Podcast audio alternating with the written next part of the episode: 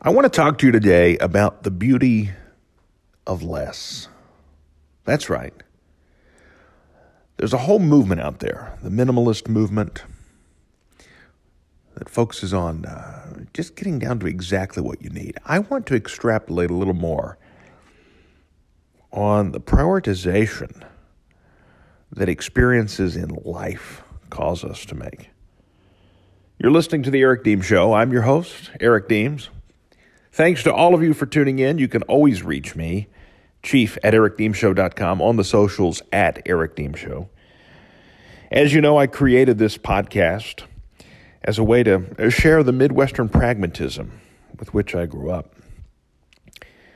This notion that cultural stewardship falls to each of us, community is important, we need one another. And boy, isn't that true now more than ever. You know, as life goes on, and uh, certainly many of you listening have lived longer lives than I have, but not many. The data is in. The majority of our folks here are in the 30s and 40s. Um, but I appreciate everybody tuning in, the thousands tuning in, as I like to say, the millions who wish they were, and soon enough they'll get their time. But if you found yourself, especially in the last year of a pandemic, which the pandemic is over, thank God. But what that season has taught us is it's what supply and demand has always proven out.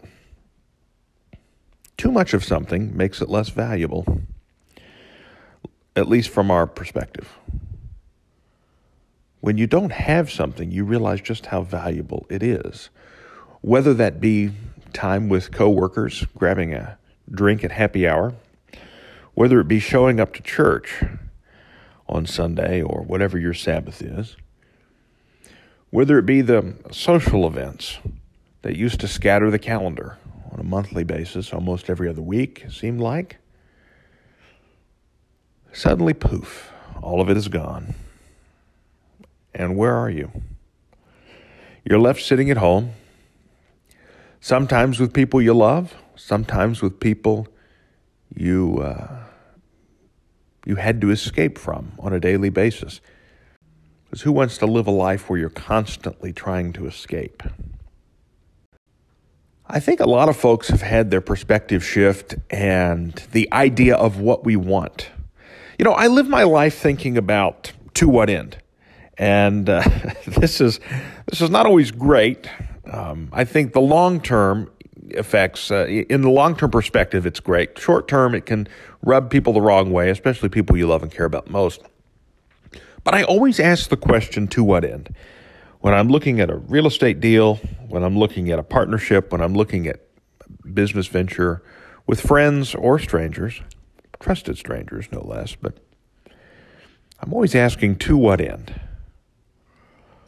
When we're signing up to join something, a cooking class. To what end? Okay. When we're thinking about making investment in a larger home or moving to this place or that place, to what end? Why? Does it even make sense? I think a lot of us have been in that season of to what end. And I think that's caused us to come back and appreciate this season, the 2020 in large part, has become a great clarifying year. It's become the that moment on all of our timelines where we were able to uh, filter through and find what truly is important, what truly was excessive, what truly isn't. My brother turned me on to uh, the minimalist movement several social media accounts, and um, I think even a Netflix series I watched or a special on it or whatever. And talking about folks who basically only have what they need to live their day. Basically, only have what's needed for their family. The idea is to reduce the waste that they have but there, my takeaway from that is there were so many psychological benefits to this. We have so many things constantly vying for our time and our attention. I mean, it's a plethora. Look at everything that has exploded. The plethora of TV channels. I mean, I am not so old that I only grew up with three channels, but I am old enough to where I only had 15 channels in my room that I could pick up on rabbit ears growing up. Now, you get a, a rabbit ear setup and you've got 60, 70, 80 channels. It's unbelievable. That's just that. Not to mention your phone, which is no longer a phone, right? It's everything. It's a phone, it's a diary, it's a photo book, it's a computer, it's a map, it's a menu. I mean, anything you need centers around this portable device that sits in your pocket. How much of that do we need? How much of that are we convincing ourselves that we need it? My favorite movement right now is watching the van life folks. The folks who have just either sold their homes, put everything into a storage unit, and bought an RV, small or large. Uh, we have good friends that uh, are in a Sprinter Mercedes van. We also have good friends that are in a, a Tiffin motor coach. And just taking in the world, traveling, campsite to campsite, national park to national park. And you know what they have? Exactly what they need.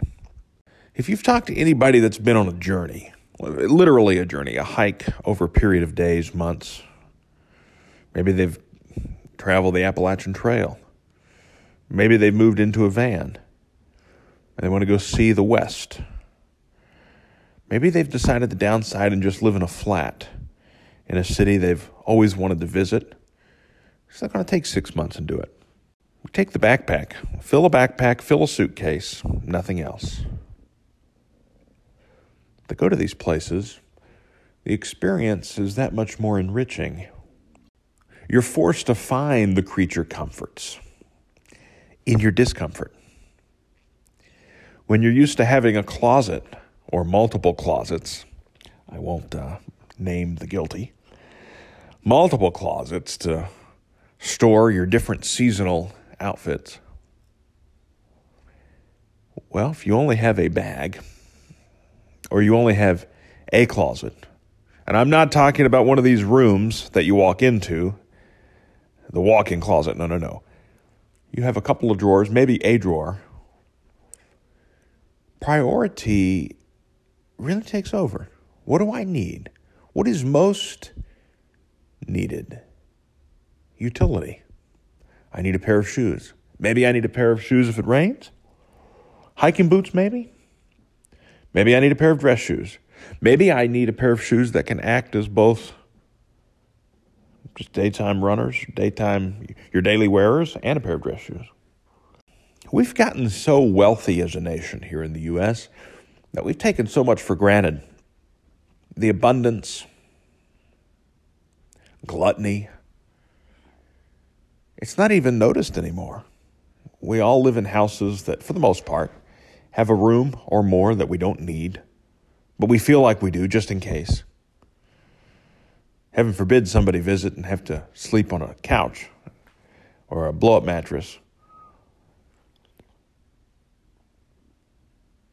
or a spare bedroom that acts that as an office. No, we got to have separate space for everybody and a lot of times it's a keeping up with the Joneses situation, right? Ah, well, we have to live in this neighborhood, or we have to have a house like this. Look at our friends. Meanwhile, everybody's chasing debt. Talk about true abuse of the abundance. It's a waste. I got to thinking about this the other day. I was watching baseball. I love baseball. I hate as I do with most uh, sports, professional sports especially, but the NCAA is just as bad. The wokeness that is perpetuating the leadership, and I'm I put that in air quotes. because that is not it. I, I, I detest the fact that the All Star game was moved, and it's hard for me to watch a game and not think about that. But nonetheless, I go back to America's game, and I love the simplicity of the game because it's there's a lot of complexity behind that simplicity. I think it's probably the game that requires the most strategy. And you can see all the symbols and the communication occurring without words from dugouts to home plate to the pitcher's mound. It's the beauty of teamwork. Beauty of teamwork in a sport that's been around for a long time. And there's something nostalgic, yes. There's also something refreshing about being able to watch a game where it's leather glove, baseball, wooden bat. Been largely unchanged from that for last century. I began to ask myself, why do I love this? Why do I love baseball? I'm not a sports guy. As many of you know, I am. Uh, I, I would not call myself an athlete. But I love the game because it reminds me of a simpler time. Sitting down, watching the game, not watching your phone while watching the game, but actually just taking in the game. Some people complain the game is too long. Well, that's because we're so used to our senses being overloaded. I love watching the game because there's a minimalist approach to it. Only what matters is included. And I begin to think, what happened to where we stopped applying that to our own lives? Only what matters is included. I've talked about the books Essentialism and The One Thing before, and they are hallmarks of my reading list. They, I, I perennial. I read them each year. They're great reminders, kind of a, a way to come back to center for me. Be, as time goes on, you begin to take inventory of not only the things in your life, but the thoughts in your day to day life, uh, the people you're interacting with. And you begin to realize to what end? I'm all about an abundance mindset over scarcity. I'm all about that. But how do we take that further and actually ensure that we are leaving the world better than we left it? We are leaving our families better because we were part of it. We're leaving ourselves better with each passing day. I think the minimalists have something there. I mean, I don't go so far as to put all the waste in a jar. I was watching one of these. This lady, everything, food waste, they don't, they use everything they can and they minimize down to what can fit into a mason jar. And I compare that to me and I mean, how many Amazon packages do I have delivered on a daily basis? Sometimes multiples in a day, not just a week. And I just think of the cardboard. The cardboard alone, the plastic bags alone, just from Amazon. And let's not get sidetracked on what recycling could be. What recycling is today is just as wasteful and futile as trash pickup. Hope that one day it changes. But for now, the incentives aren't there. Incentives aren't aligned. And until incentives are aligned, uh, there's no way to move that forward. To what end? Businesses exist to make money, and governments don't need to be subsidizing. They can invest, but ongoing subsidies. Anyway, not to get distracted. What are you doing in your life to minimize the noise? There's so much noise. What are you doing to minimize the noise from the negative Nancy's in your life? No offense to the Nancy's tuning in. To um, the distractions, to the work day going beyond the day. How are you filling your cup? Are you trying to fill too many cups? These are the questions I have as I sit back and think about the the need for focus, the need for priority, and the notion of supply and demand, the great economic principle. The demands of the things that I need sometimes are lower than they should be because the supply of everything else is so much greater. And I'd like to take that a little further. How much of who you're becoming isn't what you set out to become? I mean, how much of who you're becoming is really just resisting your past or even resisting the people in it versus finding and exploring and being who you were created to be? That's powerful. And in a world where we're constantly surrounded by distractions, I mean, just think about the screen alone. You can't go anywhere without being in front of a screen. You can't order at a restaurant anymore without being inundated with screens. Everybody's moved to fast casual concepts, and now they're screens. They're not menu boards, they're screens. You can't get into your car and learn anything about what's happening in your car. The dashboard is a screen. My pilot friends have been experiencing this for a long time. They call it the glass cockpit. It's all digital. Not to mention your phone. Right? Pick on the phone once again. It's no longer a thing hanging in the kitchen above the calendar with buttons and a 15 foot cord. No, it's a screen in your pocket that has the calendar inside of it. I'm not here to beat up on technology. I'm not here to beat up on how that has enabled us to be better, more efficient people. But the question is to what end?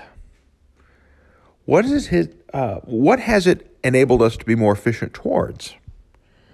A richer, better version of ourselves? Intrinsically speaking, of course.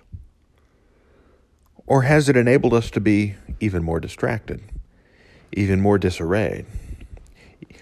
Even more thrown about and constantly like a pinball machine, right? Constantly moving from whatever is dinging or lighting up. Feels like that's more reality for a lot of us. I want to encourage you to get back to the basics, get back to the fundamentals. I mean, this is a, a notion that has been around for millennia. This idea of stripping down to what actually matters. The minimalist movement is just the latest iteration of that. But I think we can take a lot from it. I'm not a minimalist in the sense that they're promoting, but I am a believer in boundaries. And I think a lot of us, if we're honest with ourselves, realize that our boundaries are out of whack internally. And that requires discipline. And discipline is like a muscle, it's something that's built day after day. So I just encourage you to take inventory on the disciplines that need to be applied, the things to be minimized, the things to be eliminated, the things that matter. Much like baseball, the game, everything surrounding the game has adapted and evolved with the time, but the game, in large part, has remained true to what it is. And so can you. If you have thoughts on this, maybe ways you're applying this to your own life, maybe ways you've taken inventory to reduce influence, undo influence, I'd love to hear about it. Chief at ericdeemshow.com. Shoot me an email. Maybe I'll share your example to the listeners next week.